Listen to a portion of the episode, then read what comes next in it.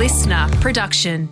Technology stocks advance on Wall Street despite rising bond yields. And Aussie shares expected to open higher on Tuesday ahead of earnings from BHP, Coles, and Woodside Energy. I'm Tom. And I'm Ryan. It's Tuesday, the 22nd of August. Welcome to the CommSec Market Update. Welcome back, Ryan. Hola, Tom. I do love Spain, uh, but let's not wax rhapsodic about uh, what we love to do. Congratulations to the, um, the Spanish ladies. They acquitted themselves finally. They certainly did, much like the technology sector last night on Wall Street, Tom. Well, I must say, you don't mind a movie. I mean, I quite like movies. You And- like a rom com with your missy, don't I, you? I, I do not. In Deer Hunter, which is probably a slightly aged movie these days, but there's you know a very famous scene where they play Russian roulette, and if you were playing that game and you had a device to your head and you had to pick ahead of the session what sector would have done well, tech stocks would not have been your pick. Probably, I wouldn't have thought. No, absolutely not. We saw the 10 year US Treasury yield hit a 15 year high. It got as high as 4.35% overnight, and it's trading around those levels currently. And that's the highest level since November 2007. So typically, when that happens, you see technology shares on the back foot. I know, and I mean not to toot our horn, but we have been quite prescient about our discussion when it comes to interest rates. We've suggested that they might be moving into a new trading range over the course of recent weeks. They have done that with gusto, and that indicates um, a couple of things, amongst others, that the US economy is doing better than had been fared. Uh, and I suppose the reporting season in the US has been important in that regard there's still a lot going on under the surface. Last night, for example, John Deere shares were down quite substantially. They were down by 6%. This organization is a proxy for what's going on in the US agricultural sector. If the economy is doing well and apprentices get paid, they go and buy hubcaps and utes in the US. If the agricultural sector is doing well, they go and buy a nice John Deere tractor. Indeed. And what we have seen is yields really surge on the back of those strong retail sales figures last week. And we have seen other economic data really highlight the resilience of the US economy. And that continues to drive home the Fed's mantra that rates will stay higher for longer. And of course, we've got the Jackson Hole Jamboree later this week. Indeed. Point that I really wanted to make with John Deere is that despite having just recently delivered um, quite good earnings, uh, they bettered expectations. They raised their outlook. They said that their farm division is going to do better this year. But nonetheless, this session, the stock's down 6%. Um, and I think it is, um, to some extent, a reflection of the way that uh, things are shifting a little bit in the mindset of the US investor in particular. You know, John Deere shares have risen by about 30% since the latter part of last year. So there's a, a lot of rotation going on, beneath the surface, don't you think, Ryan? There is a lot of rotation going on. John Deere also is a little bit of a bellwether for what's going on in the agriculture sector as well. And we have seen a lot of volatility, in particular in corn and wheat prices and the like. So there have been some weather events, particularly in the United States recently, with wildfires and flooding and, and the like. So certainly they'll impact those yields in, in those grain sectors as well. So that's also something to bear in mind with this. And you must forgive me. Um, I should have mentioned the prices from the outset. So, as we mentioned, technology stocks doing particularly well with the Nasdaq in positive territory all day long and finishing with a gain of around 1.6%. The broader market, the S&P 500 was actually a, a bit choppy. It was uh, down by about a quarter of a percent at its lows, uh, having sold off from the open, but finished quite strongly with a gain of 0.8 of a percent. And the Dow Jones was down by around 0.1 of a percent at the close. Yes, so we saw the Nasdaq snap a four-day losing streak, and on the back of that, uh, we we did see particularly favourable outcomes around Nvidia. So Nvidia shares jumped eight point three percent as broker HSBC raised its price target on the stock to a massive 780 US dollars. That's the second highest on Wall Street, and of course, Nvidia's earnings are released on Wednesday, so we'll talk about that later in the week. But certainly, everyone's getting fired up about artificial intelligence. It's the proxy for that It is. particular narrative at the moment. the important point is that uh, with uh, the sell off that we have seen in recent times, it appears as though there's a little bit of a support level now being established for the Nasdaq. You would think that the outer bound for that would be around that thirteen thousand level. So that's helpful in the context of having seen a pretty sizable sell off, a consolidation. Now something more constructive looks to be building. So if you do get another drawdown, that 13,000 area would be a level that you'd be mindful of in terms of where we've been just recently and potentially emerging as a support level.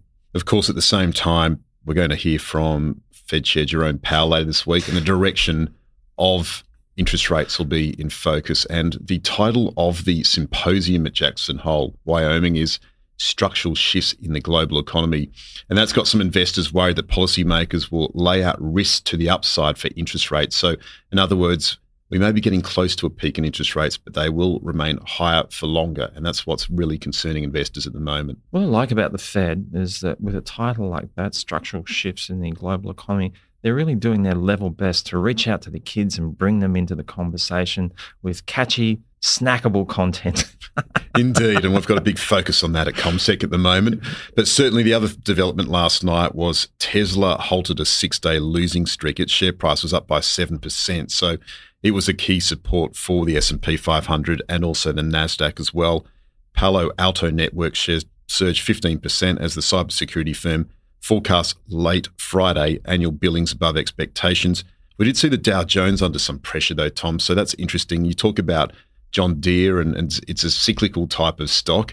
Well, certainly, if you look at what happened last night in the Dow Jones, it was all about Johnson and Johnson, and its shares lost over two percent after the healthcare firm said it was expecting to retain a stake of about nine and a half percent in its newly separated consumer health unit, Kenvue. So that weighed on that particular stock. But one of the other key developments overnight, Tom, was around vaccines. So unfortunately. Mm a new variant of COVID has emerged. Of course, we have seen the likes of Novavax, Moderna, BioNTech, and Pfizer slated to roll out new shots designed to target the new Omicron subvariant XBB.1.5. So we did see shares of the likes of Moderna up 13% at one stage.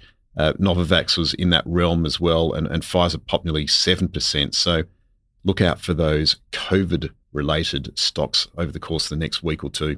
In the words of Meatloaf, you took the words right out of my mouth in relation to Tesla, uh, because that 7% gain today uh, was quite notable given the continued drawdown that we've seen for that stock over the course of the last three weeks, in which it's lost uh, the better part of 20%, driven by concerns about the Chinese economy, margin pressure, uh, competition, the whole shooting match, really. So to see the stock up by 7% today is quite notable. So let's just quickly reflect on the fortunes of European markets overnight, because that was quite important, I think, in the aftermath of what we saw for regional markets yesterday, which took quite a knock, particularly those closer to China. The Shanghai market was down 1.2%, the Hang Seng was down 1.8%.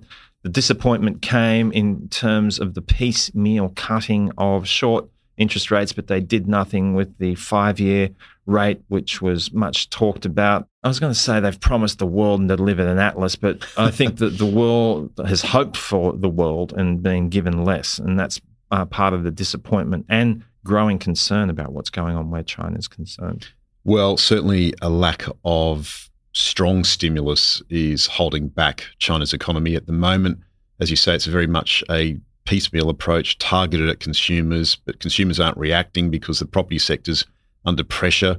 And what we did see yesterday, apart from the tinkering with interest rates, as you mentioned, the one year benchmark lending rate was cut by a lower than expected 10 basis points to stimulate credit demand. So, once again, very, very small incremental cuts in interest rates. But on top of that, there was reports from Reuters that Chinese state banks acted to stabilize a sliding offshore Chinese mm. yuan. So the intervention in the currency market was behind a reversal in prices of industrial metals. So we did see in the end the likes of copper up by 0.4%, aluminium rose by just 0.1%. But China's major state owned banks were seen actively mopping up the offshore yuan and that comes as the currency is under pressure from the darkening economic outlook in China. That did wash over into the performance of uh, European stocks, particularly where chemical names were concerned. Uh, construction uh, was doing poorly. Real estate was the leading underperformer thanks to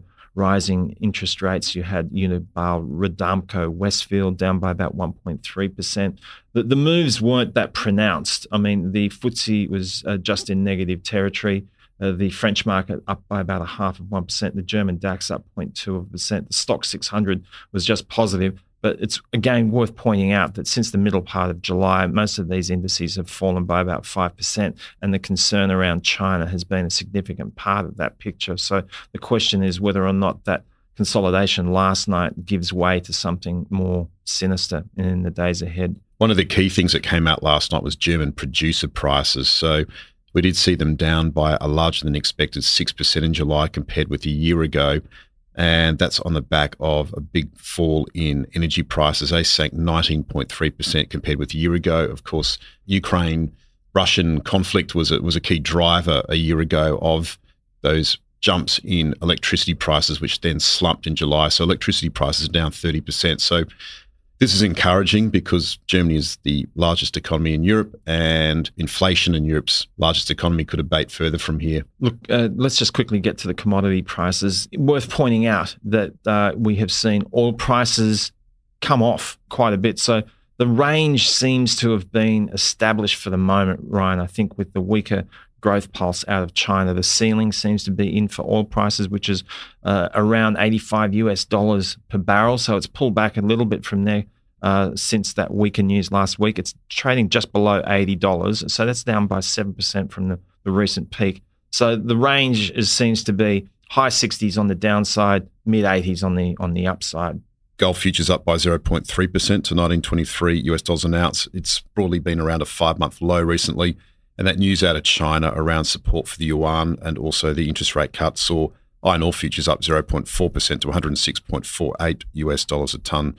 Today in Australia, Tom, not much happening as far as economics is concerned. We've got the weekly, well. weekly consumer confidence index, but we've got a shed load of news when it comes to companies. We've got busy day, a massive day of company results. The group of companies that, that report today will provide another valuable cross section of what's going on. Yeah, not only locally but also further afield. So one of the names that stands out in that regard, of course, is BHP. Absolutely. So, the world's largest miner by market value is scheduled to report its full year earnings before the Aussie market opens today. It's expected to report net profit of 13.3 billion for the year ended June 30 and that would compare to the 30.9 billion profit it recorded a year ago when it benefited from the sale of its petroleum business and strong commodity prices. It's worth then segueing into Woodside Energy. Yes. And Australia's number one independent oil and gas producer is likely to post a strong first half profit underpinned by resilient LNG spot market prices and upbeat production levels. So it's anticipated that Woodside's first half core net profit after tax will come in at about 2 billion above last year's 1.82 bill. So that really provides a, a strong outcome there. So um, the current dividend yield, uh, if you look at it fully franked and the like, is about 9.75%. That's quite eye watering, isn't it, Tom? In this environment, that is definitely satisfying your yield hungry investor. The Aussie dollar has been punished, but it does seem to be bottoming out a little bit. Again, for the moment, of course, um, most of these uh, ranges can be obliterated in, in, a moment, but uh, it has tried to you know dip down well into that high 63 area but it seems to be making higher lows for what it's worth. So, of course, all of this can change at the end of the week with Jackson Hole and their commentary around what's going on in the US. That will have a very significant impact on the US dollar and its near term fortunes, and in turn, other currencies. Ryan, it's great to have you back. Pleasure, Tom. It's great to be here. Dear listener, thanks for your time this morning.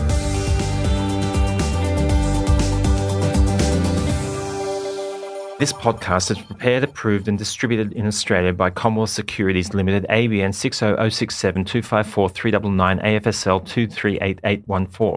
The information does not take into consideration your objectives, financial situation, or needs. Consider the appropriateness of the information before acting, and if necessary, seek appropriate professional advice. Listener.